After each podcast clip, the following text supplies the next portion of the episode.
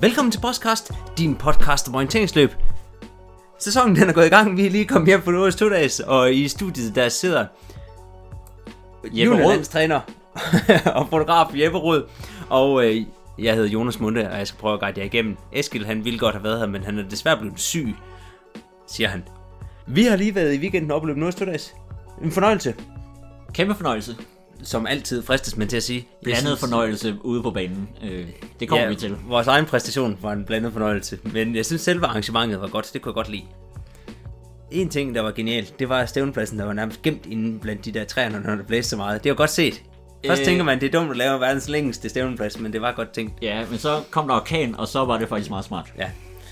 Øh, og så var der masser af tilbud i løberen, som det skal være. Hvor mange sko købte du? Jeg købte to på sko, Jeg købte to på sko. og det vil sige, det mindste antallet, når man til noget to dages. Ja, lige præcis. Men øh, det vi har planlagt til i dag, det er, at øh, vi vil gennemgå den mellemdistance, vi løb i dag. Øh, hvor både Jeppe og jeg, vi løber, vi har løbet nærmest lige hurtigt, så vi kan nok sammenligne hinanden lidt.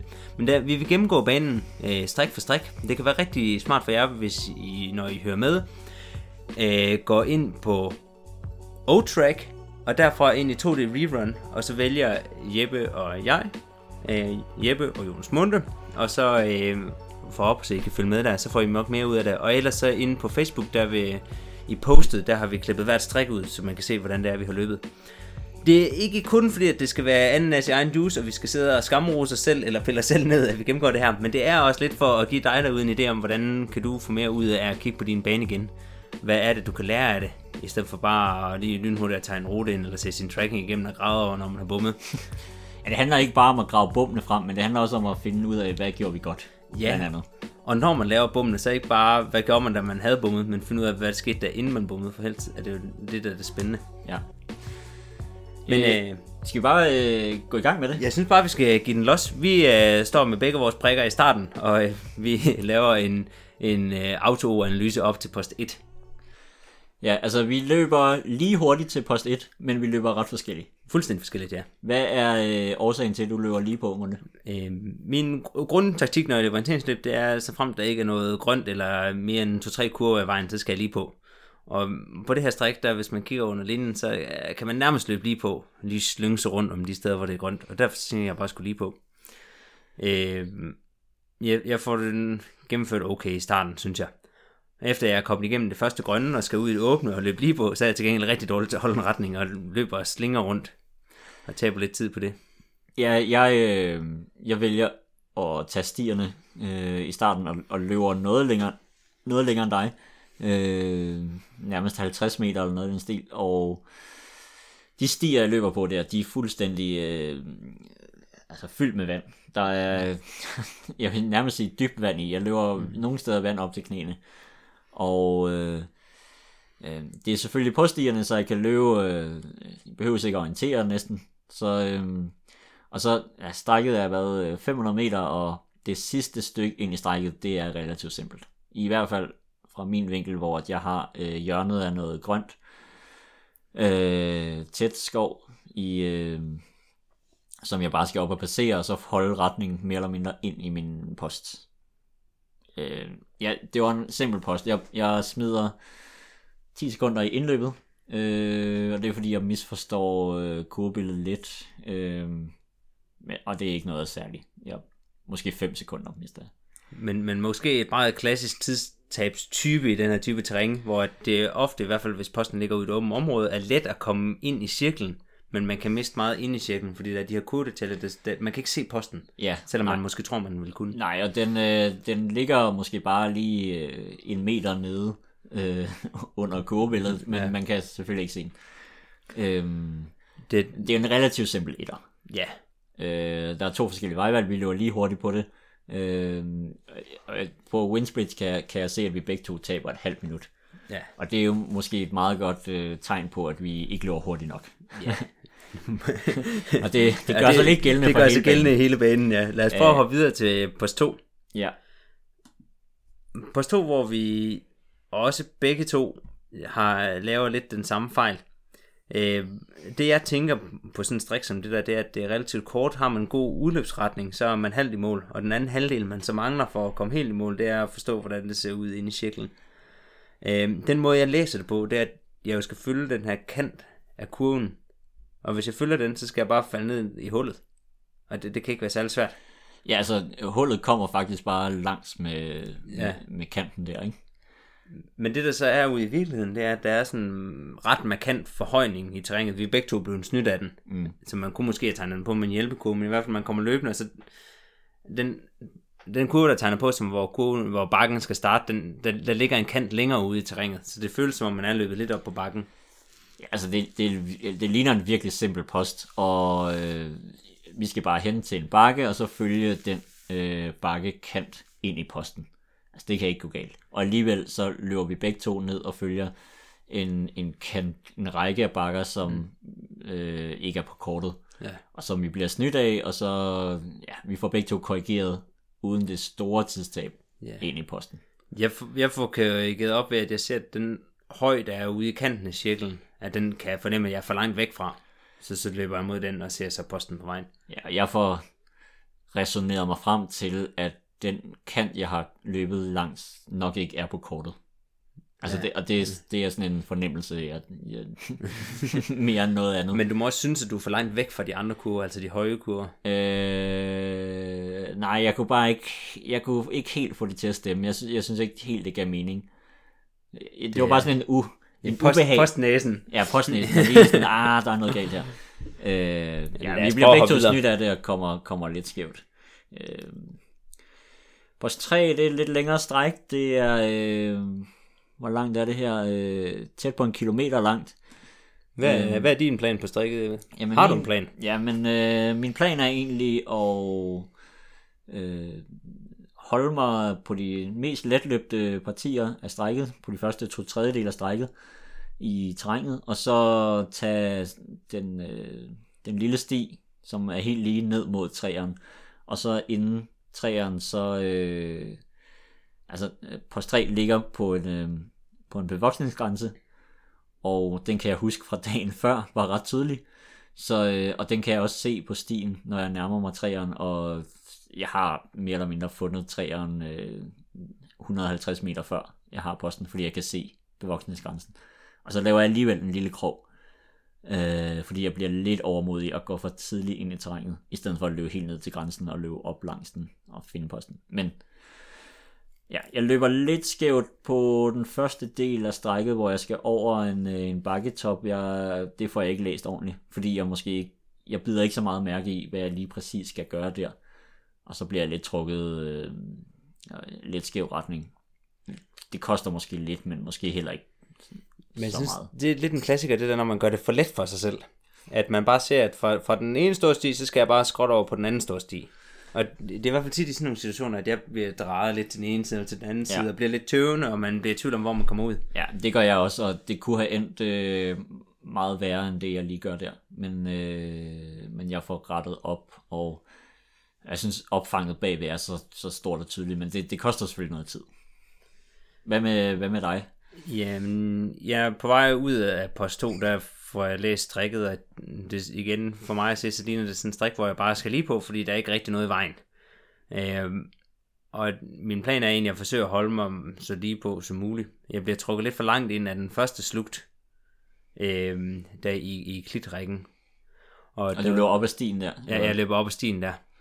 Ja, og det, det tror jeg egentlig, det er okay. Men så bliver jeg måske en lille smule skæv ud på den anden side. Øh, og kommer over, så er det den der tæthed 1, var, var dårligere, end jeg havde troet.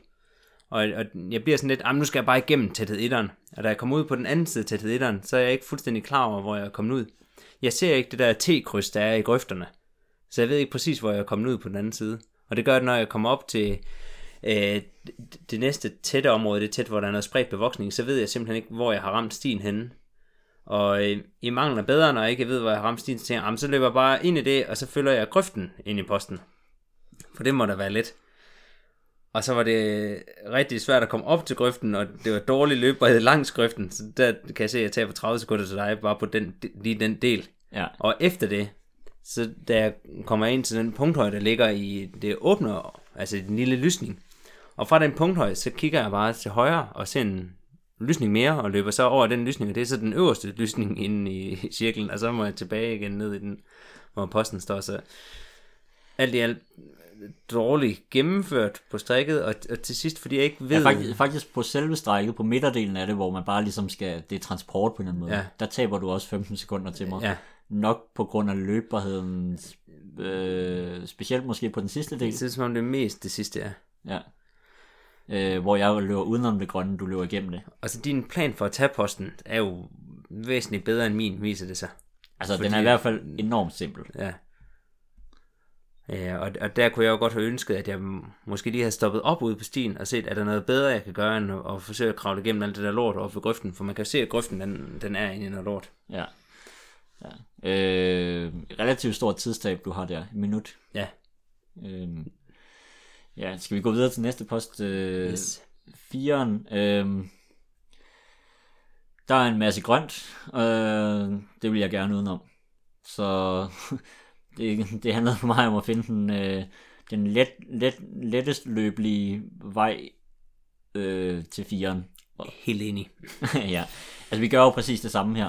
Øh, vi løber ud til grøften, følger den, øh, fordi der er et, øh, et tæthed 0 bælte på siden af den, og så løber vi igennem øh, lysningen, og så ved indgang i, i post 4, der, der, jeg bemærker jo, at der er sådan en, øh, en lille, øh, altså det er i virkeligheden en, en lige sti, men der er sådan en lille, et lille sving på det midt på, hvor posten ligger. Så det, det er min indgang faktisk. Øh, og jeg, jeg taber så nok lige 5-10 sekunder i indgangen. Jeg laver en lille krog. Det var lidt tæt derinde. Ja. Det, det er jeg glad for, at jeg gør på det her stræk, det er, at de to gange, hvor jeg forlader, eller jeg forlader en lederlinje, jeg løber med første gang, der ved grøften, der har jeg en god plan for, hvor jeg går ind, og jeg vil op i lysningen, og ud på den næste sti derop. Og der, hvor jeg forlader den næste sti, helt ind i postcirklen, der, der har jeg set den udløber, der er med en lysning på, og så ved jeg præcis, at jeg skal ned i posten. Så, så det bliver et meget flydende stræk for mig, hvor jeg har styr på, hvad jeg laver. Øh, ja, det, jeg havde ikke helt samme opfattelse af, af mit, min udførsel. Jeg synes ikke, det var så flydende. egentlig. Nej. Men jeg, jeg vidste egentlig, hvad jeg skulle gøre. Sådan. Så, men øh, vi løber rimelig lige hurtigt på, på selve strækket, kan jeg se. Øh, så kommer femmeren, øh, sådan et, øh, et halvlangt stræk. Øh, Spændende stræk. Et spændende stræk. Altså, et stræk, hvor jeg havde... Øh, jeg synes, for mig var det meget tydeligt, hvad jeg skulle gøre på den første halvdel af strækket. Og på den anden halvdel, der vidste jeg egentlig ikke, hvad jeg skulle gøre. Er, det ud til jagttårnet, at det havde du styr på? ja, lige præcis. Øh, jeg vurderede, at der næsten ikke var nogen mulighed for at løbe rundt. Altså, man skulle bare igennem alt det grønne. Der er meget grønt på det her stræk, og man skal passere en masse stier. Men jeg synes, man vidste fra i går, at det var okay at løbe på tværs. Man skulle ikke passere de der øh, vækstbælterne, men ellers var det okay at løbe igennem. Ja. Øh, jeg får ikke udført det særlig godt, synes jeg egentlig. Øh, jeg, jeg løber lige ind i posten, men det er enormt tøvende. Mm. Lige inden posten, så løber man på en sti, og så skal man forlade den her helt lige sti øh, i det helt flade terræn, som det mere eller mindre er. Ja. Og jeg har simpelthen svært ved at finde ud af, hvor, hvordan jeg skal forlade stien, hvordan jeg ved, hvornår posten kommer. Ja. Og jeg, øh, jeg ender med at læse på sådan en lille bunke øh, væltede træer, som er lidt mere markant end alle de andre væltede træer. Og jeg, jeg prøver egentlig at læse på jeg prøver at læse på lysningerne og på højene, der er på kanten af stien, men jeg kan simpelthen ikke få det til at stemme. Øh, øh, ja. Og, men jeg ender med at løbe rigtig ind i posten alligevel, men jeg tror, jeg taber tid. Det, du taber helt til tid, tror jeg. Men hvis vi laver en autoanalyse, har du tabt 15 sekunder på for den første del. Ja, og det, det udfører jeg egentlig okay, men der er jeg sikkert ikke øh, aggressiv nok. Og, Nej, nej. det kan være svært at sige. Det, det jeg tænker på strikke, det er, at det, det jeg tænkte, da jeg løb derude, det var, at øh, der er ikke andet at gøre, end at løbe lige på, og så må jeg læse de detaljer, som ligger tættest på linjen, og løbe på dem. Øh, men først og fremmest, så vil jeg bare ud af det grønne. Så der prøvede jeg at løbe så meget lige på som muligt ud af det grønne og komme ud. Og så i stedet for at gøre mig klart om, hvor jeg krydser den store vej, så tænker jeg, at jeg fortsætter bare det ind, og så læser jeg mig ind på den næste sti, for der er mange høje. Og da jeg så kommer ind på den næste sti, så tænker jeg, ah, jeg ved ikke lige, hvad det er for nogle høje, men det er ved de der, der hvor der ligger en tre høje, det er omkring der, jeg er krydset. Så fortsætter jeg lige over igen, og bliver så rigtig glad, da jeg kommer derover, for der ser jeg en lille høj, øh, der med lys åben, og ved siden af den, synes jeg, at skoven ændrer karakter. Og jeg er helt overbevist om, at jeg er kommet til den høj, der er lige i kanten af cirklen med femmeren, og at det skov, der har ændret karakter, det er den der hvide klat. Altså, du tror, du er syd for posten? Jeg tror, jeg rammer ud lige syd for cirklen. Ja. Og at den høj, jeg, den første lille høj, jeg løber over, det tror jeg er den høj, der er klippet hul til i cirklen over ved femmeren. Og det hvide område, som er over i femmercirklen, det tror jeg er det, det skov, som ligger ved siden af den høj, jeg løber på, fordi jeg synes, det ændrer karakter. Det er en helt anden type skov, der er lige der, synes jeg. Men du er en sti for langt, eller hvad? Nej, nej, ja. Når du er, Helt når du er øh, Ja. lidt, lidt øh, øst for. Ja. Så, men så da jeg så kommer op på den udløber, som ligger lige ud for post 5, så er posten der ikke, hvor jeg troede, den skulle være. Og jeg fatter slet ikke, hvor jeg er. Fordi jeg var så sikker på, at jeg havde læst rigtigt. Og så tøver jeg rigtig meget på udløberen, og løber ud på stien om bagved, og kan ikke umiddelbart læse mig ind. Tænker jeg lige løber ind af en lille hugning for at se, om der er den der bakke inde på hugningen. Der var ikke rigtig nogen bakke, og det blev jeg ikke meget klogere af. Så vælger jeg mig bare for at løbe en retning, og så forsøger jeg at læse mig ind på de kodetaljer, der kommer. Læser mig så ind på punkthøjen og løber tilbage ind i posten. Øhm, ja, altså, vi har snakket om det her stræk før, og altså, jeg, jeg prøvede jo at læse på, på de her koger, og det gjorde du også. Mm. Øh, og måske lidt af tæthedsbilledet også. Jeg synes bare ikke rigtigt, det gav mening. Øh, så jeg havde, jeg havde vildt svært ved det her stræk egentlig derude. Jeg tøver helt vildt meget, og læser mm. kort alt for, meget, alt for meget mere, end jeg burde gøre. Ja. Øh, ender med at løbe rigtig ind i posten, men, men det, det er med et stort tidstab. Altså, det er jeg ikke i tvivl om. Der er meget tøven. Meget tøven. Øh, ja. Ja, jeg, jeg kan se, de, den fejl jeg laver, det er jo, at jeg to gange passerer en stor sti, uden at vide, hvor jeg passerer den. Og så spreder usikkerheden sig bare, jo længere man kommer væk fra, hvor man sidst vidste præcis, hvor man var. Ja, ja. Altså, jeg, jeg prøver at holde mig til højre, så jeg, jeg er ikke sådan nøjagtig sådan præcis, hvor jeg rammer den sidste sti, jeg skal følge. Nej. Øh, så jeg ved, jeg får langt til højre, og så tænker jeg, at jeg læser mig ind, når jeg løber ned ad den, og det, det Ja. kunne jeg bare ikke finde ud af. Øh. Skal vi prøve at gå videre? Lad os prøve at hoppe videre. Øh, kort stræk. Øh, man løber ligesom, øh, eller strækket går imellem to øh, stier. Øh, så man kunne løbe ud Højre til højre på stien og ind i terrænet, eller ud på venstre stien og ind i terrænet. Det virkede rart at løbe ud til højre. Ja, der var kort ud til den sti. Øh, Jeg ved Ja. ikke. Det svære det er jo igen at forlade stien det rigtige sted, ja, som rammer posten. Og jeg, jeg, jeg bruger det, at jeg kan se skoven, den lys, lys, lysner op og bliver hvid. Men jeg går også ind lidt senere, end du gør, kan jeg se, Ebbe. ja men jeg tager fejl af to stier. Jeg vil, jeg vil forlade øh, stien, når der kommer en sti til højre. Den sidste sti til højre. Ja. Jeg forlader den sti for tidligt, kan jeg se. Og det koster nok lidt tid ind i terrænet. Mm, Ikke så meget. Mm.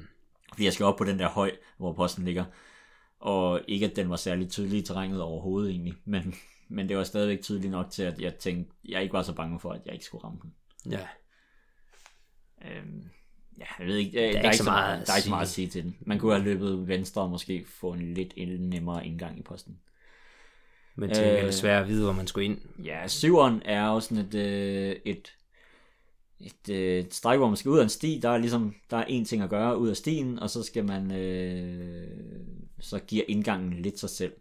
Og det indgangen giver sig selv ved er jo, at, at nærmest lige inden, inden cirklen, så er der et, et hjørne med det, med det, med det åbne. Ja, der er jo det gule laver sådan et, et hjørne, Ja. et 90 graders sving. Giver, og, de giver en super tydelig indgang til posten. Og det ser ud som om, jeg misser den. Du Ja. løber godt ind. jeg, jeg løb udelukkende efter det hjørne. Det, det er det første holderpunkt, jeg har, siden jeg forladet posten. Ja. Stort set. Og så derfra så har jeg så læst, at jeg skal ind til de der fire bananhøje, og jeg skal have den bananhøje, der er længst til venstre, og løber lige ind i posten.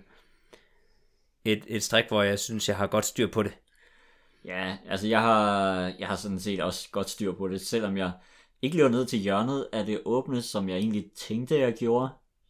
Jeg ved ikke helt, hvorfor jeg laver sådan en lille krog der. Altså det er jo her, jeg, her er jeg ved at hente øh, Andreas Mikkelsen, der startede foran mig. Og han, øh, han står og læser lidt kort på syveren. Han har fundet den, kan jeg se, egentlig. Så altså, jeg bummer overhovedet ikke posten, men jeg laver alligevel sådan en lille krog, der ja, alligevel måske lige koster 5 sekunder eller sådan noget. Øh, men ikke, jeg, er ikke, øh, ja, jeg er ikke usikker på noget tidspunkt der. Det er en, det er en nem stræk. Øh, så Kommer der et vejvalgstrik ned til post 8? forstår det. Lidt længere stræk, hvor man kan løbe øh, lige på igennem lidt terræn, eller man kan løbe på en sti rundt. Og vi ja. gjorde noget forskelligt. Det var heldigt. Det var heldigt for Ja. analysen. Du er lige, fem lige, da, lige da jeg løber ud af post 7, der har jeg faktisk ikke set, at der ikke går en sti langs det skraverede område, der er midt på strikket. Ja, du- troede, der godt gik Jeg en troede, sti. det gik en sti på. vejen ned, og jeg tænkte, det var et elendigt strik. øh, inden jeg kommer ned til tårnet, så har jeg set, at der ikke er nogen sti, men jeg var ret sikker på, at den nok havde løbet en del i går. Den- da jeg så kommer ned til tårnet, kan jeg se, at der går et spor ind i skoven derhen, og tænker, så, så tager jeg i hvert fald det. Og så, så tager jeg det. Og du løber hurtigere ude på stien, kan man se, men øh, jeg løber så kortere. Ja, altså, men vi løber lige hurtigt Ja, frem til, hvor vi mødes ende, ja. på den anden side. Og derfra, da jeg så kommer ud til den store vej, inden man skal ind i terrænet ind mod posten, der ved jeg jo præcis, hvor jeg er kommet ud. Så det er jeg ikke så meget i tvivl om. Jeg ved, at jeg skal bruge kompasset til at komme ind i posten. Den næsekurve, der ligesom går ud ind under post 8. Post 8 ligger oppe på sådan en lille plateau. Den håbede jeg, at den ville være meget tydelig, når man kom igennem. Synes måske ikke, den var så tydelig, men posten stod jo ligesom og skreg. Og når man kom ud på den anden side af de der grønne du, klatter, du, så du kunne man kunne se sandsynligvis posten. også se posten Ja. ja. langt fra. Det kunne jeg nemlig. Ja, øh, det kunne jeg egentlig også. Så, så posten var fundet langt fra. Den kunne have været sværere, hvis den havde ligget nede i lavningen. Den Ja. ja. lå lige sådan af. Øh, heldig for os. om bag de to punkter. ikke? Ja. Øh, man kan sige, jeg, øh, jeg er ikke helt op ved Andreas Mikkelsen her, så øh, han, han vælger en anden indgang i posten før mig, og jeg tager det modsatte lidt bare fordi. Øh, jeg håber, jeg kan komme foran. Det gør jeg så også, men det, det koster måske lidt senere. Øh, øh, det næste Hvad, ja, Ja, altså det næste stræk er, øh, er jo sådan et stræk, hvor jeg, jeg synes, det var rimelig simpelt, hvad der skulle gøres. Øh, det er kort, det er cirka 200 meter, og for mig så skal jeg bare ned langs øh, højene, øh, sådan en re- relativt markant højderyg, og når den ligesom laver et knæk til højre, så skal jeg til venstre over bakken. Og op på toppen af højderyggen, øh, der kan jeg se den bananformede bakkes, hvor at, øh, posten ligger inde i, inde i bananen, kan man sige. Ja, øh, relativt simpelt. Og øh, så du har ligesom to holdepunkter. Du skal op det rigtige sted på højen, og det læser du ud fra, hvordan kurven den drejer sig. ja, Og så kan du se Og ja. højen bag ved posten bagefter. ja, jeg vil sige, øh, fra de sidste 75 meter ind i posten, der ved jeg præcis, hvor Ja. ja. den står. Jeg synes, jeg har fået lidt øh, kolde fødder efter post 2 med at læse på de der ene kurve ting, og også fordi jeg ikke synes, jeg kan se den der næse, der går ud i 108'eren.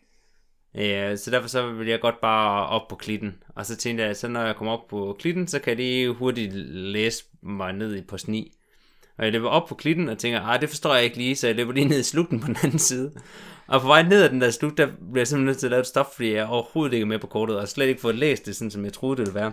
Da det slut, jeg løber ned i, troede jeg egentlig ville være et plateau oppe på toppen af, af, af, af klitrækken, og det, det er det jo på ingen måde, så der står jeg og læser kort i 3-4 sekunder, 5 sekunder måske, inden jeg forstår, hvad der foregår. Og derfor så er det let, når man først ved, hvordan det vender. Ja, så måske har du overkomplificeret strækket en lille smule. Ja, Øh, hvis der havde været en enkelt hældningsstreg inde i den der slut, jeg løber ned i, så havde jeg nok forstået det godt. ja, Men ja. det er jo ikke, det, det, man burde jo kunne forstå kurven alligevel, det er jo ikke så komplekst. ja.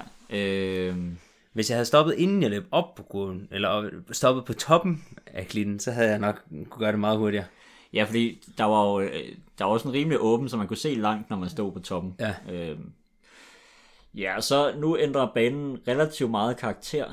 Øh, kan vi ikke sige det? Nu, nu kommer Jo. vi ind i den sidste halvdel af banen, hvor at der er øh, enormt tæt. Og øh, nu laver jeg mit første øh, rigtig store bum. Nu ryger der to minutter. Det er post 10. Bang! Bum. Øh, Hvis jeg, jeg kan jo starte med at fortælle, hvordan ja. Man skal gøre. ja.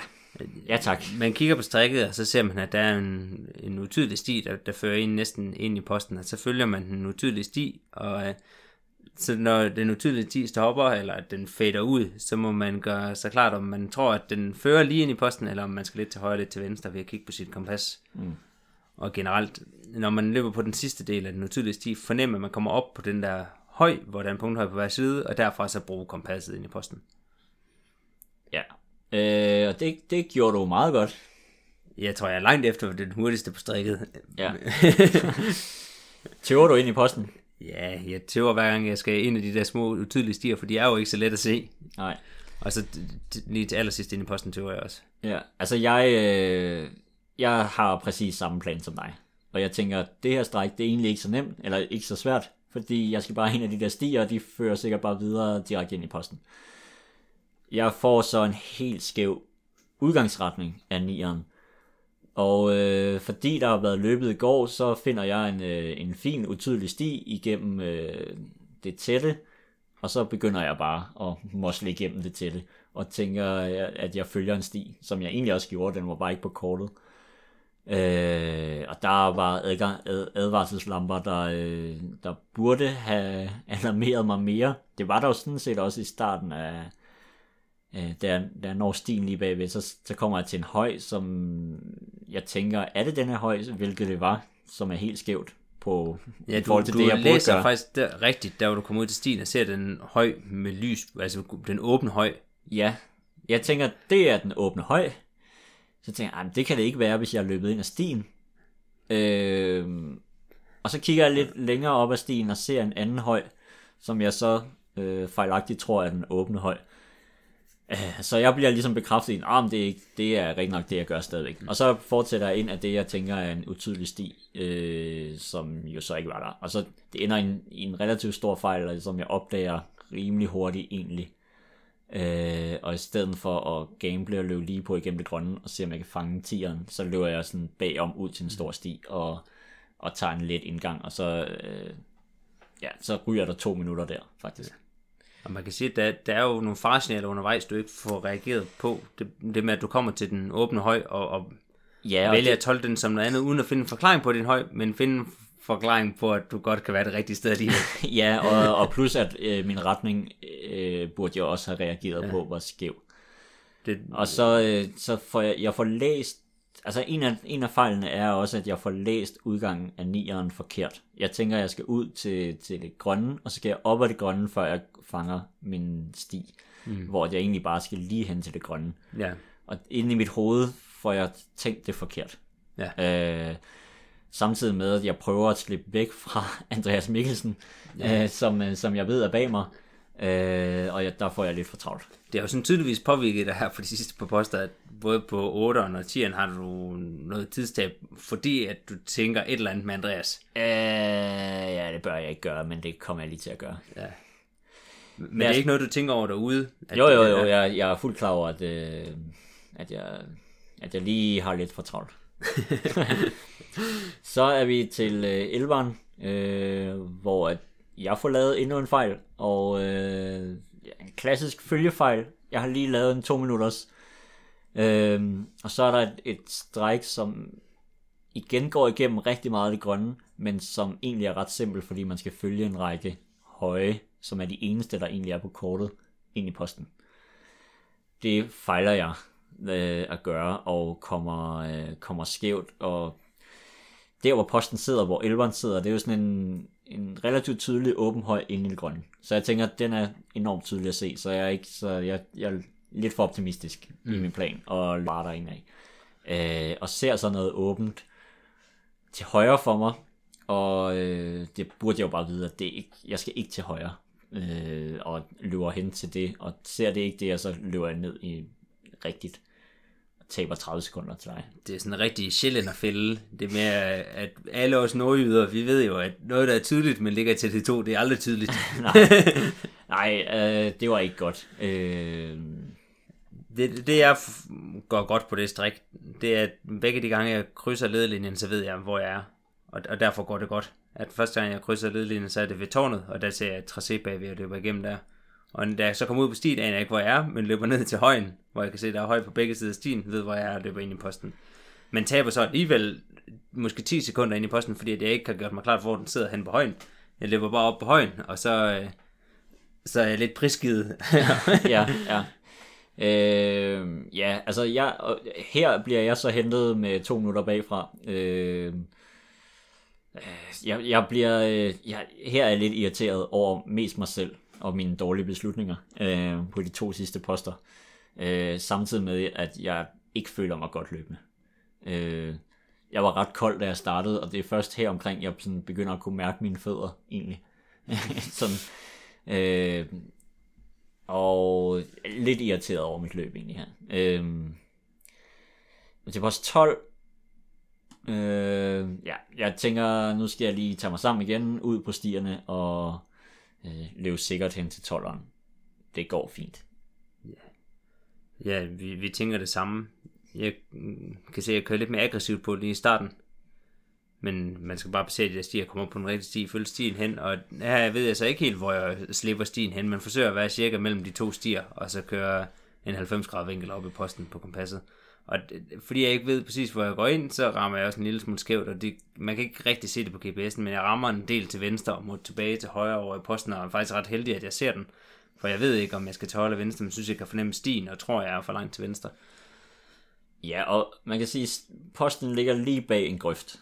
Og, så det kan, ikke, det kan næsten ikke gå helt galt. Nej. Ja, det kan det jo altid, men altså... Øh, Men det kan være en fordel at bevidst ramme på den ene side, Ja. og en lille smule, ligesom du gør. Du kommer bevidst for langt op til Ja. højre, fordi du så ved, hvilken retning du skal se posten i. Jeg kommer ind lige på, og jeg håber jo, at jeg rammer spot on, men det gør jeg ikke, og så ved jeg ikke, om jeg skal til højre eller venstre. ja, det er jo sådan en taktisk øh, overvejelse, øh, man kan lave. Øh, ja, jeg, jeg, det var et fint stræk. Det gik udmærket. så, øh, så er der en post 13 her, som er... Øh, vi, vi laver begge to retningsfejl. Det, mm. Nu skal vi i tæthed 1'er øh, løbe på tværs af en masse stier Ja. øh, og ramme en løsning, og det øh, klarer ingen af os sådan super godt. Øh, jeg har styr på, hvor jeg er halvvejs på strækket. Der ved H-højen, Ved H-højen. som vi kalder den. Ja, og jeg ser aldrig H-højen, selvom jeg faktisk øh, løber over den. Øh, men den burde jeg have været helt tydelig på at løbe ud over. Og så, mm. altså når jeg så passerer halvvejs på strækket så, så bliver jeg hentet af Damien Renard, som havde vundet dagen for inden. Øh, og han har samme dårlige retning som mig, og øh, vi trækker lidt hinanden op i øh, en lysning nordfor, og, men finder hurtigt ud af, at vi er skævt og, og ryger ned rigtig igen. Øh, Min plan, det var også at jamen, holde retning i starten, og så når man kom til den store vej, så ramme den der H-høj og løbe ind ved H-højen og så på den anden side, så have kompasset på at ramme ind igennem lysningerne. Der, lige det første, der er et vidt område med vækstgrænser rundt om. Jeg synes virkelig, det er lysåbent derude. Det ved jeg ikke, om det har været, men for mig så så det ud, som om det var gult, så jeg bruger meget energi på at tænke over, at det område ikke passede, eller var jeg nu det rigtige sted. ja, jeg havde også lidt svært ved at forstå kortet der. Og, og det gør, at jeg nok kommer lidt skævt igennem det. Jeg kommer i hvert fald ud op for det med spredt bevoksning hen ved den næste vej. Og er egentlig klar over, at det er der, jeg kommer ud, for der er ikke nogen kurver. Og følger fint det med spredt bevoksning igennem. Og da jeg så kommer ud på stien om på den anden side, så får jeg ikke korrigeret for, at jeg ligger lidt skævt, og, og fortsætter bare retningen lige ind på den anden side. Og kommer faktisk helt over til den der tæthed 2, der ligger bag ved posten. Og må så tilbage ind i posten. Og taber meget tid på det. Øhm, ja, og, men det er jo sådan en stræk, hvor der er ikke noget at læse på de sidste 100 meter ind i posten. Mm. Så man skal ligesom have, have et godt udgangspunkt for at tage sin retning Ja, mod posten. Og øh, det fejler vi begge to ja. i at gøre, sådan Ja, set. ja. Og det er sådan ret, det er helt tydeligt, at der var en nem løsning, som vi kunne have brugt, i stedet for ja. at gamble lidt. Og her vil jeg endda prøve at skyde måske en indtil til venstre ramme den første lysning, så man kunne løbe op gennem lysningerne. Ja, altså det, er, det var egentlig min plan også, men øh, det går jo... Altså jeg har for travlt her, og jeg tror måske... Altså, det har jo regnet rigtig meget, så der ligger virkelig meget vand i det her område, og, øh, og noget... Altså, jeg, jeg tror, jeg ryger lidt skævt også, fordi jeg, jeg tænker lidt over, hvor jeg løber i de her vandpytter. Ja, ja. Altså helt åndssvagt, men det, det tror jeg tager mig lidt ud af det. Men jeg tror virkelig, det er, det rammer spot on på noget, jeg er virkelig dårlig til, og det er at bruge kompasset på de sidste, på korte stræk. Bruge kompas på korte stræk, fordi jeg altid tænker, ah, men, jeg, går kan nok. den, jeg kan den her, og så ja. ser jeg lige posten, og det gør man bare ikke. Ja, og det er gang på gang, at det koster øh, tid for mig at lave det. Det er øh, næste gang, så har du den. Næste gang har jeg den. Det, det er nat, eller hvad det er. Post, øh, post 14. Øh, Vi har samme idé. vi har samme idé. Ud på sti, rundt bag bakken og ind i posten. Ja. Det er relativt simpelt, egentlig. Øh, ja, jeg har samtidig øh, halvvejs ryggen på Damien her, og han løber hurtigere end mig, meget hurtigere. Øh, så jeg, jeg har travlt, og, og så er posten nem. Så Ja. ja, Jeg, øh, jeg har slet ikke nogen plan for, hvad jeg vil gøre, for at bare løbe ud i den rigtige retning. Så da jeg krydser åen, så registrerer jeg, at nu er jeg kommet til åen, og så er jeg ligesom fortsat, inden jeg har øh, lagt mig nogen plan igen, og kommer ud til, hvad der måske er stien. Jeg, jeg er lidt i tvivl, om det er stien, der står der, eller om det er noget åbent bælte. Og ser så den, der, den lille bananhøj ind til venstre, og tænker, men det, det ligner, at der er en punkthøj deroppe, og, og løber så ind i den lille bananhøj, og så tænker jeg, for helvede, det var den lille bananhøj. ja. Og så må jeg over den, og over den der grønne punkthøj, og ind i den næste. Det bliver bare helt vildt rodet, fordi jeg ikke får læst, hvad det jeg vil. Ja, og jeg tror i virkeligheden, at noget af det, jeg læser på, er øh, det gule område, eller det sådan halvåbne område, som jeg skal ind i, før jeg drejer Ja, fra stien. ja, ja. Og det, var synes nemlig jeg rigtig egentlig tydeligt. var ret tydeligt. Jeg får kun set på den ene side af stien. Ja. Øh, post 15, øh, igen et rigtig kort stræk. Vi tager to forskellige Jeg vejvalg. minder jo lidt om post 13. Øh, post 13, ja. Øh, ja, hvis man tager din indgang, Ja. kan man sige. Jeg tager jo stien rundt, og øh, ja, selvom GPS'en her siger, at vi løb det samme, så tror jeg, der var lidt forskel på os. Ja, jeg tror måske, du er lidt hurtigere. Ja. Det var, det var nok lidt hurtigere at tage stien, øh, måske. I hvert fald, hvis man har gode ben og fyre. Ja. Jeg, jeg vælger at gå, gå lige på og tænker, at der er de der lysningsklatter, så, må det, så er der sikkert god nok gennemløbelighed. Øhm, Du er ikke blevet skræmt af 13'eren? Øh, nej, jeg var kommet in the mood. Ja. og In, så, the, in the lipo mood. ja, og da jeg krydser stien, så ved jeg, hvor jeg er, fordi jeg har de to lysninger, og, og fortsætter lige ind. Det tog bare lang tid. Ja, ja. Øhm, ja, altså, det var ikke så langt fra stien posten lå, så det var sådan, ja. igen, måske kunne det ikke gå helt galt. Men Nej. Men det skal man ikke sige, fordi at man kan virkelig løbe meget skævt inden for postcirklen. Man kan løbe ret tæt på posten uden at se det er nemlig ingen problem. Øhm, så har vi øh, et lidt halvlangt stræk. Øhm, jeg får udført øh, den første del af det rimelig godt, og den anden del af det rimelig elendigt. Jeg synes, det er lidt forbavsende, at du tager så meget på mig på den første del. Jamen det er fordi simpelthen, at øh, den her territorie, jeg løber igennem, der går en, nærmest en sti. Ja, Altså, og jeg, men jeg kan se det allerede, inden jeg løber ind i den. Så, øh, så jeg tager altså også en beslutning, inden jeg løber ind i det. Jeg kan faktisk se nærmest hele vejen igennem. Jeg kan se lys for enden ja. af tunnelen. ja det er det sige. samme, jeg gør, da jeg kommer ud til den. I stedet for at følge grøften ud, så ser jeg, at det kan man godt løbe i. Ja. Og vælger så at løbe lige igennem. Ja, hvor, at, øh, hvor det, det, var, det var simpelthen svært at vide, om hvor man kunne løbe til det. Et og to og sådan på hele banen, ja. ja. synes jeg egentlig. Øhm, og hvor jeg så på anden halvdel af strækket vælger aktivt at løbe af stierne og sådan at cutte lidt ind over det grønne. Hvor, hvorfor er det, du gør det? Fordi Demiart, han løber jo lige ud. Og der kan du stadig se lidt af ryggen af. Ja, altså, øh, jeg tænker, at jeg er smartere end ham. Hvilket jeg tydeligvis ikke var. Nej. Øh, men altså, han løber også meget hurtigere end mig, så jeg, jeg, jeg kan simpelthen ikke, øh, jeg kan ikke holde ryggen på ham, og, Nej. og, og tænker bare, at mit er, jeg tænker egentlig, at mit er smartere, fordi jeg løber mindre i grønt.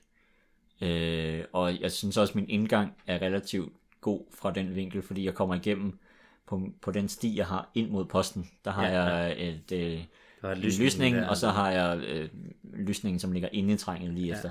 Så jeg vidste, jeg kunne komme lige ind i det, men jeg kan så se, at jeg taber ret meget tid på det. Ja. Også mere, end jeg nok burde ud fra kortet, måske. Jeg løber meget rundt om. Øhm, Jeg synes, det var rimelig lige til lige på. Man, har, man kan følge grøften det første stykke, så der var grøften, den knækker, så det der at holde retningen, som jeg så er moderat dårlig til. Man rammer jo fint ind. Det, det er egentlig fordi, at jeg ser en lysning der, hvor jeg løber ind, er der en lysning, og så synes jeg der bare, der er en lysning mere, der var postens dag. ja, altså jeg, øh, jeg, når jeg kigger på det igen, så skulle jeg helt klart have været inde af grøften og løbe lige på strækket. Øh, ja, det, det burde jeg have gjort. så, øh, så kommer vi til, til næst sidste stræk. Hvor vi også løber ret forskelligt. Ja, altså jeg, jeg, jeg løber igen øh, nok både ubeslutsomt og et dårligt vejvalg. Altså jeg, jeg, jeg taber relativt meget tid til dig, og det er på starten af strækket. Mm. Jeg tager dårlige beslutninger, øh, ja. får ikke læst ordentligt. Øh, jeg løber alt for meget øh, i tæt skov, og for langt. Altså hvis jeg skulle have løbet i tæthed toren der, så skulle jeg bare have løbet direkte, altså lige på til 17'eren. Kommet ned på stien med det samme. Mm. Øhm, ja.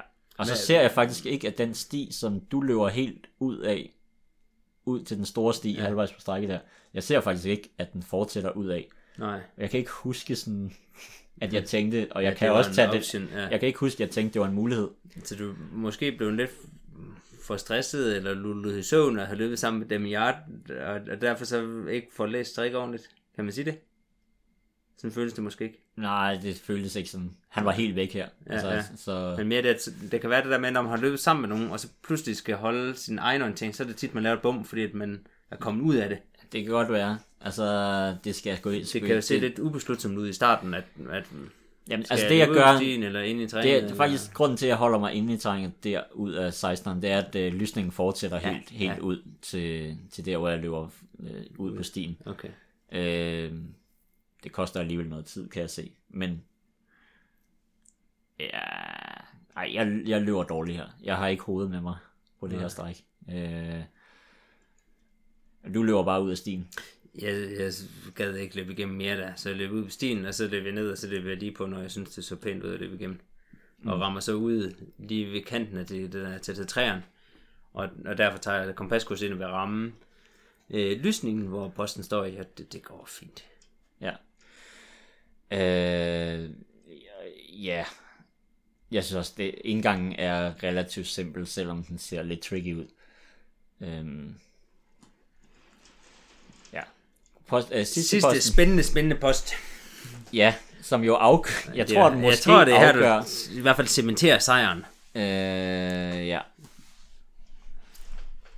Altså, jeg tager simpelthen... Og løber rigtigt. altså, jeg, jeg vinder øh, et halvt minut på dig på det her stræk. Ja.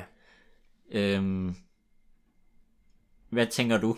Jamen, altså, jeg kan godt forklare, hvad jeg gør. Jeg, øh, jeg begynder at løbe sted på retningen, og tænker, hov, der kan jeg ikke komme igennem. Jeg må hellere løbe venstre om, og komme ud på stien. Og jeg tænker, det var åndssvært at løbe venstre om. Løbe så højre hen ad stien, eller, eller, eller hvad bliver det, vestpå hen ad stien. Og vil jeg så løbe ind af det lille hvide bælte, der er, inden man kommer ud til grøften. Og det var rigtig dårligt at løbe i, og får mig så kæmpe ud til grøften, og så går det jo hurtigt ned, for det er der alle andre løb. Øhm, jeg, jeg får slet ikke tænkt over, at jeg, jeg tænker bare, at jeg skal til sidste posten. Og jeg tænker egentlig, at den er jo nok, hvor den står i går. Og, og selv hvis man tænker det, så er det dumt, det jeg gør. Så jeg kan ikke helt forklare, hvorfor jeg ikke tænker over mig om, inden jeg løber ud af posten. Men det første er måske 100-150 meter ud af posten, at jeg sådan egentlig begynder at tænke på, hvor der jeg skal hen. Du er i mål her. Ja, inde i hovedet. jeg er inde i hovedet, da jeg er i mål. Ja. Ja, jeg tænker stay out of trouble, og så bare komme rundt om det grønne. Ja. Øh, og jeg tænker, der går en sti derover til øh, vest på, at, at den skal jeg bare ud til. Ja. Øh, ja, altså, ja, altså man kan sige, det er jo lidt ærgerligt for os, at vi øh, vælger det her løb og, øh, og kommentere på og, og lægge ud. Men, øh, men, men samtidig er det jo, der er jo noget at snakke om. Det synes jeg, det er. Og den, hvis jeg ligesom skal summere op for mig selv, hvad det er, jeg kunne gøre bedre. Så det, jeg, jeg kan se, at jeg gør mange gange, det er, at alle de gange, jeg forlader en ledelinje, uden at ane, hvor jeg er, så taber jeg tid på det. Enten fordi, at jeg tøver, eller fordi, at jeg simpelthen løber forkert. Hvor at alle de gange, hvor jeg ved præcis, hvornår jeg forlader ledelinjen, så synes jeg egentlig, at jeg gennemfører strikket godt. Og det er helt klart noget, jeg ville skulle tage ved videre, hvis jeg skulle løbe det igen. At det der med at forlade ledelinjen og gøre det ordentligt. Ja, altså øh, jeg synes, jeg laver lidt flere fejl, end jeg plejer. Øh, jeg var egentlig sådan rimelig klar på, at nu skal jeg løbe konkurrencer, sådan, men jeg har nok ikke været sådan helt forberedt på, hvad, hvad jeg lige skulle gøre, sådan helt klar egentlig. Mm. Fordi jeg, jeg, jeg synes, jeg dummer mig nogle gange, for at jeg øh, tager nogle lidt dårlige beslutninger og, og, og følger dem op. Det, det virker som, om, der er mange gange, hvor du er sådan lidt ukoncentreret. Ja, det tror jeg, jeg har været. Øh, ja, noget vi snakkede om, det var, at ja, vi havde allerede snakket inden løbet om, at vi gerne ville sidde her og kommentere på det. Og det kom jeg til at tænke på derude, så jeg sådan... Det, det jeg, kørte også i mit hoved derude, ja, specielt over ved 3'erne og 4'erne. ja, men, men det var også sådan, jeg, jeg tænkte sådan, jeg var i gang med at evaluere løbet, i stedet for bare at være sådan, jeg tænkte ligesom tilbage i løbet, og sagde, ja. nu gjorde jeg det her godt, eller nu ja, gjorde jeg ja. det her dårligt. Og i stedet for bare sådan at være på strækket og, og orientere ind i posterne. Øh, og det kan jeg da også godt genkende fra andre tidspunkter, hvor når jeg skrev, øh, når jeg virkelig var grundig med træningsdagbogen, der evaluerede jeg jo hele tiden mine træninger og sådan. Mm. Og der kunne jeg godt tage mig selv i og tænke over, hvad jeg ville skrive i træningsdagbogen undervejs okay, i et ja. løb. Ja. Og det er, jo, det er jo, der fjerner man virkelig sit fokus fra det, der er vigtigt, og det er at finde vej. Mm. Øhm. Og jeg synes, det, det er lidt en klassiker, at man kan mærke, når man begynder at tænke på noget andet, så er det fordi, at man ikke orienterer ordentligt. Ja. Her der bliver det så, at man tænker på, at man skal hjem og snakke om det her løb, men det kan også være, at man får en eller anden sang på hjernen, som ikke har noget med det at gøre. I teknisk område skal man ikke have nogen sang på hjernen. Ja. Og når jeg, når jeg løber god orienteringsløb, så skal jeg synes, at det lige er en anelse kedeligt. Fordi det skal være sådan, at jeg hele tiden ved, hvad det er, jeg rammer. Og, øh, og derfor er der ikke, der er ikke nogen overraskelse i, hvordan tingene kommer til at se ud. Nej, øh, og så kan jeg se, at jeg bliver, jeg bliver, i dag bliver jeg lidt påvirket af, af andre løbere, jeg møder i skoven og det plejer jeg egentlig ikke at gøre. Jeg synes næsten, jeg løber bedre orienteringsløb, når jeg møder andre løbere normalt, og det gør jeg bare ikke i dag. Øh, til gengæld synes jeg, jeg er god til at få, øh, få være sådan på forkant på strækket. Jeg, jeg læser sjældent et stræk frem på banen, men på selve strækket er jeg god til at være sådan på forkant, og øh, specielt på den første halvdel af banen, får jeg kigget frem og har hele tiden styr på, hvad jeg skal ramme øh, inden jeg rammer det, og kan prøve at spotte dem og se dem på lang afstand. Øh, så den del går for faktisk meget godt. Øh, men øh, jeg kan sige, for os begge to, så var det, det var et dårligt løb. Ja, det skal vi sige. Ja. ja. Ej, vi... vi håber, at niveauet er højere nogle gange.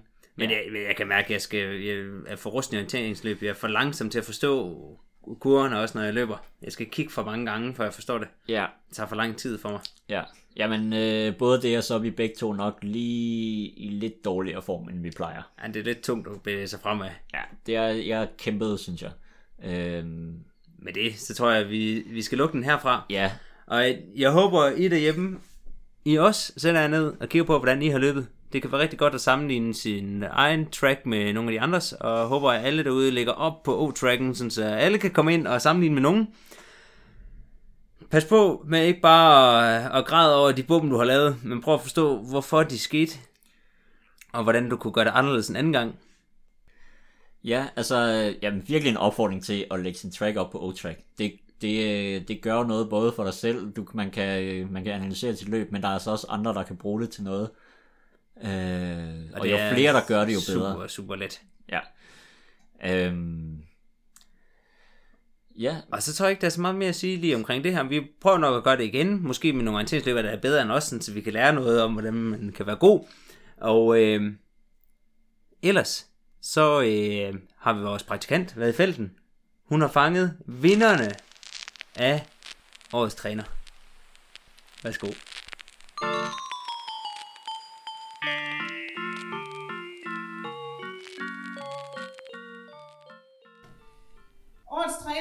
øh, har også, øh, hvad hedder det, et særligt engagement og en glæde, som gør en forskel i det her træningsmiljø.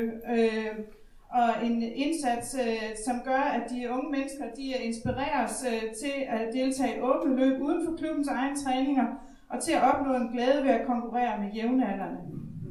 Så trænerteamet for OK Pan, det er jer, der er blevet årets træner. Tillykke.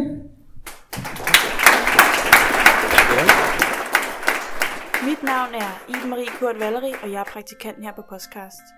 Sådan lød det altså lørdag den 2. marts, da Dansk Orienteringsforbunds trænerpris skulle uddeles, og det var trænerne Sofie, Karoline, Holger og Tobias, som tilsammen danner trænerteamet for Okupan Aarhus' Ungdom, som modtog prisen.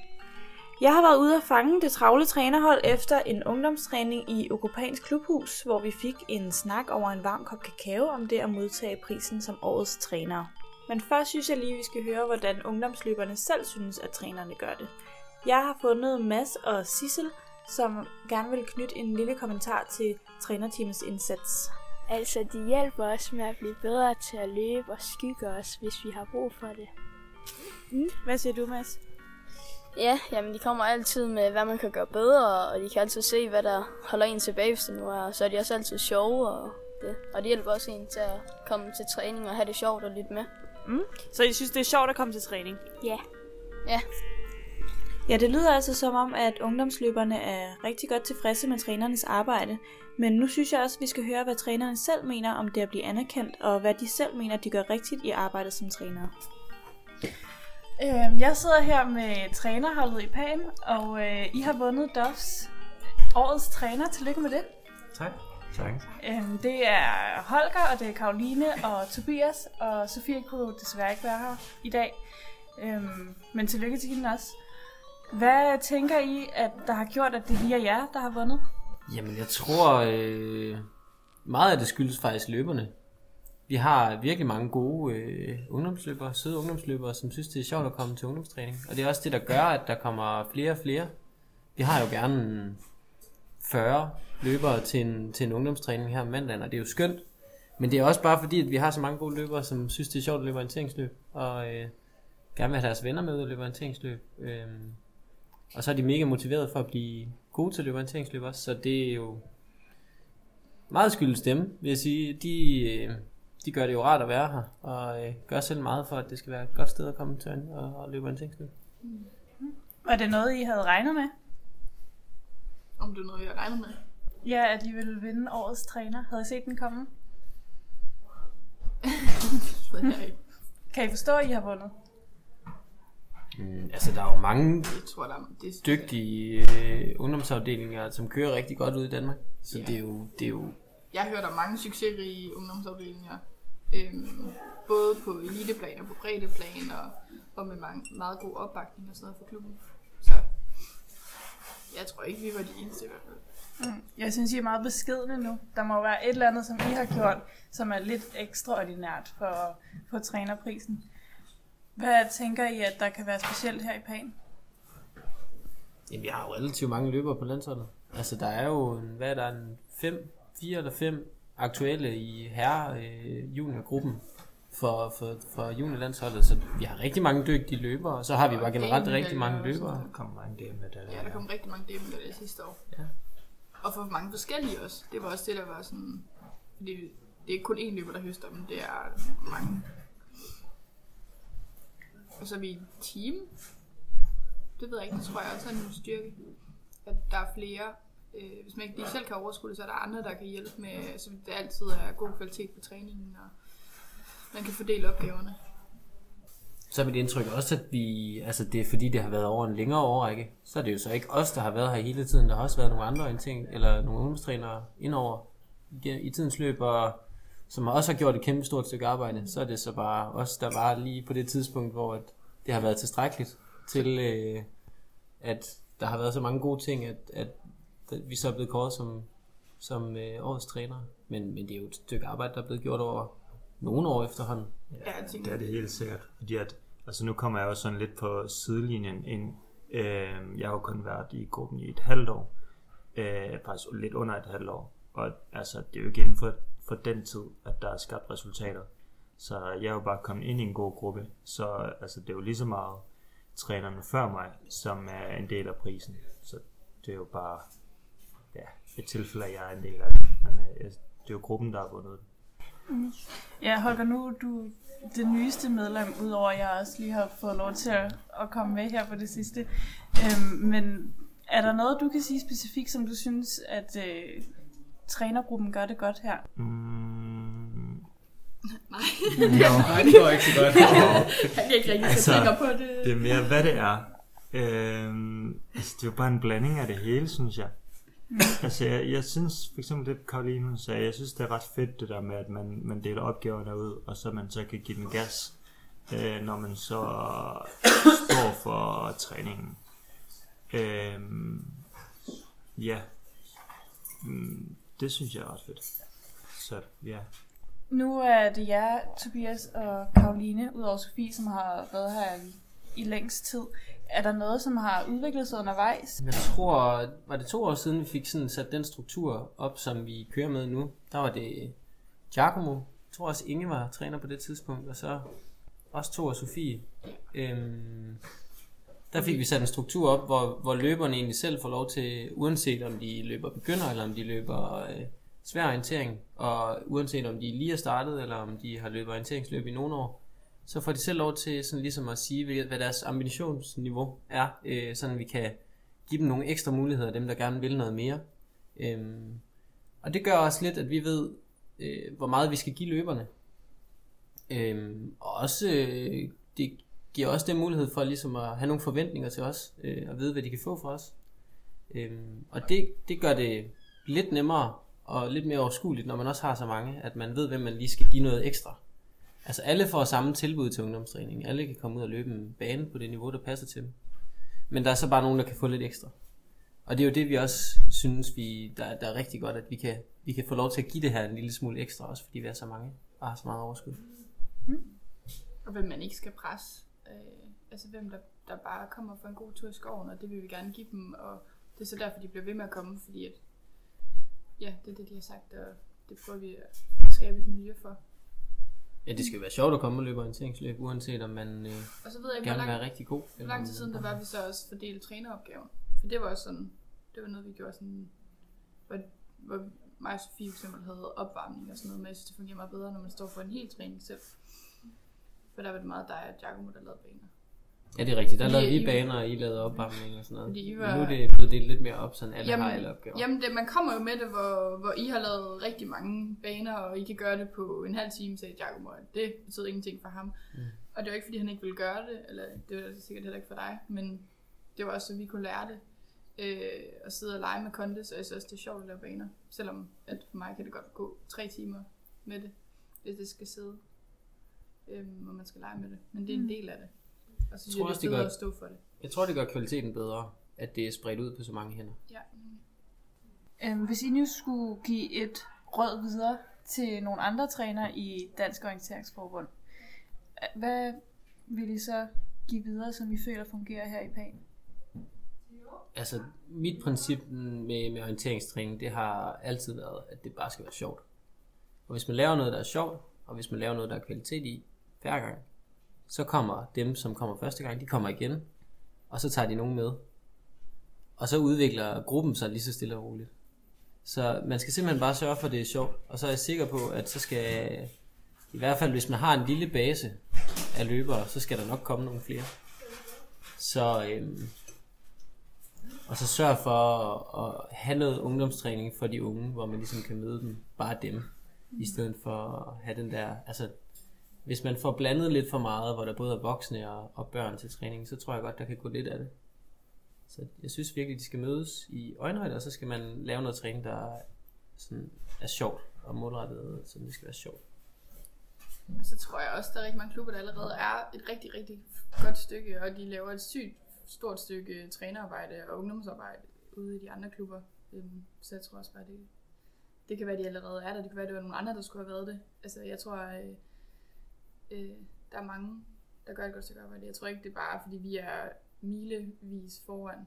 Altså sådan, Der er også forskellige opskrifter på, hvordan tingene gør. ja, lige præcis. Og der er jo ikke noget, der er bedre end andet. det er ikke sikkert, at det skal være et trænerteam, der skal til, men det er det, der fungerer for os, for den gruppe af løbere, vi har lige nu. det fungerer nok også sådan for os, fordi at vi er jo alle sammen studerende, så man bruger også rigtig meget tid på skole, det gør jeg i hvert fald. Og så jeg vil i hvert fald ikke kunne gøre det selv, hvis det var mig. Og det tror jeg også, det er for nogle af de andre. Ja. Altså nu er orienteringsløb jo en relativt lille sport, så det er meget overvældende at komme herud i, øh, i PAN og bare se, hvor stor børne- og ungdomsafdelingen er. Hvordan gør I i forhold til rekruttering? Nu nævnte du noget om, at hver enkelt tog en med. Er det sådan, I har skaffet løbere, eller hvordan gør I? Øhm, Sommerskolen der er det der sommerskole. ja. rigtig mange for os. Et øh, aktivitetstilbud, som bliver sendt ud til folkeskolerne i Aarhus og omegn, hvor de kan tilmelde sig og så få en uges gratis orienteringstræning øh, hver dag. Der plejer der at komme sådan 8-10 løbere hvert år. Det er ikke alle, der bliver hængende, men det betyder også, at de siger det videre. Og Altså, vi bliver jo altid lidt overrasket over, at der kommer nogen, som vi aldrig har set før. Øh, og spørger altid om, hvor det er, de har hørt det henfra. Og det er som regel, fordi der er nogen fra deres skole, der løber orienteringsløb, og måske har fortalt dem om det. Og det tager jo tid. Altså, um, da jeg startede, der var der to piger og måske syv drenge til ungdomstræning. Og nu er vi 45. Altså, det er jo, det er jo ikke noget, der går over et par måneder. Øh, eller et år, eller sådan. Det er jo rigtig, rigtig lang tid. Fordi at de lige præcis skal tage deres venner med og sådan noget. Så man skal bare hænge i. Ja, men I skal have tak, fordi I gad at være med, og endnu en gang tillykke med prisen. Okay. Tak. Fortsæt det gode arbejde. Det skal vi nok. Ej, nu stopper jeg. Det var alt fra praktikanten i denne omgang. Mit navn er Iben Marie Kurt Valerie, og jeg er praktikant her på podcast. Og således opløftet, så har vi ikke så meget tilbage at sige. Men vi har lige, vi skal lige vende vores 2020-plan om at lave en kanon over de bedste O-terrænger. Og vi har fået en del forslag ind, blandt andet et, vi måske kan fremhæve her fra Andreas Duk. Uh, han er nomineret Klinteskoven, og det synes vi, det er en rigtig god nominering, fordi at det er et sted, hvor der har været store løb, og at det er sådan en typisk DM-skov, hvor man glæder sig til at skulle ned og løbe DM, fordi at man ved, at så bliver det fed orientering. Og der har øh, også været EM dernede, er jeg ret sikker på. Øh, Udover det, så er det sådan, vegetationen er sådan typisk for danske skove, men kurvebilledet er lidt, lidt sådan tvistet, fordi at det har lidt af de her negative kurvebilleder. Øh, du kan ikke skrive så meget om, hvad opfordringen er til, hvorfor lige den her skov skal med, men øh, hvis der er andre, der har nogle skove, de vil nominere, så må I meget gerne skrive, hvorfor I synes, det her det er en god skov, der fortjener at komme med i en kanon over de bedste O-skove i Danmark. Det kan også være sprintkort, selvfølgelig. Og øh, så tror jeg ikke, vi har så meget med at sige. Nej, nu lukker vi. Ja, I må have det rigtig godt derude. Vi skal nok forsøge at lave noget mere podcast og øh, med, med kortere mellemrum, men vi knokler og gør, hvad vi kan. Vi har ikke så meget tid, men vi har meget på beding. Ja. ha' det godt derude. Kom ud og nyd, at O-sæsonen den er i gang, og øh, vi ses til DM Nat næste gang. Vi ses. Adjø.